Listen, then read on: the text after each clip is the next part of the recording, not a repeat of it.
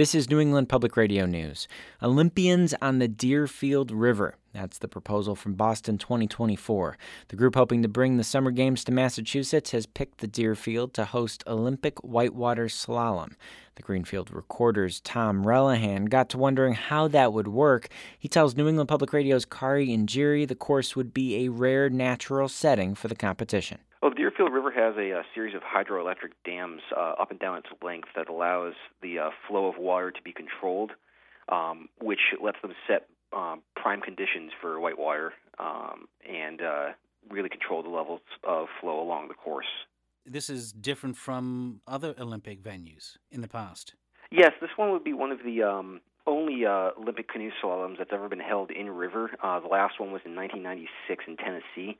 Uh, that was the Atlanta Games. Uh, all the other courses have been either standalone uh, man-made courses or cut in the, alongside a river near a, a hydroelectric dam of some sort. So how how would this work? I mean, where would you place the races along the river? I've been told that the most likely places are directly in front of one of the uh, hydroelectric dams.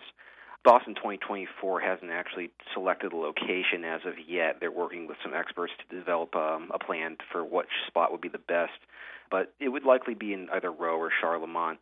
Would that involve a, a change in terms of what the Deerfield River is like now? It's not clear whether there will be any alterations to the river. Uh, on the Tennessee course, there was, um, as I was told by the uh, United States uh, Canoe and, and Kayak, uh, which is the body that um, governs the national championships. But the uh, owner of Zoar Outdoor, um, which runs whitewater rafting trips up and down the uh, course of the uh, Deerfield River, said that the last time these events were held in the Deerfield, uh, there was been some national championships there. There were no alterations. Uh, the gates were hung from wires crossing the uh, over the river, and they hung down to, uh, just before they touched the water. So there was no need to alter the surface of the river or any sort. Or underneath the river, huh? No. Where would the spectators be located? Usually at these events, the spectators are located along the sides of the bank, up and down the length of the course. Boston 2024 expects about between 6,000 and 10,000. Uh, it'd be 6,000 seats uh, stadium style and 4,000 lawn seats.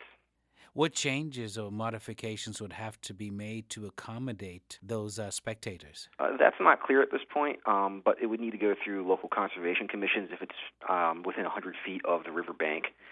Uh, but uh, Boston 2024 hasn't really worked that out yet. A lot of things that they haven't worked out, yeah?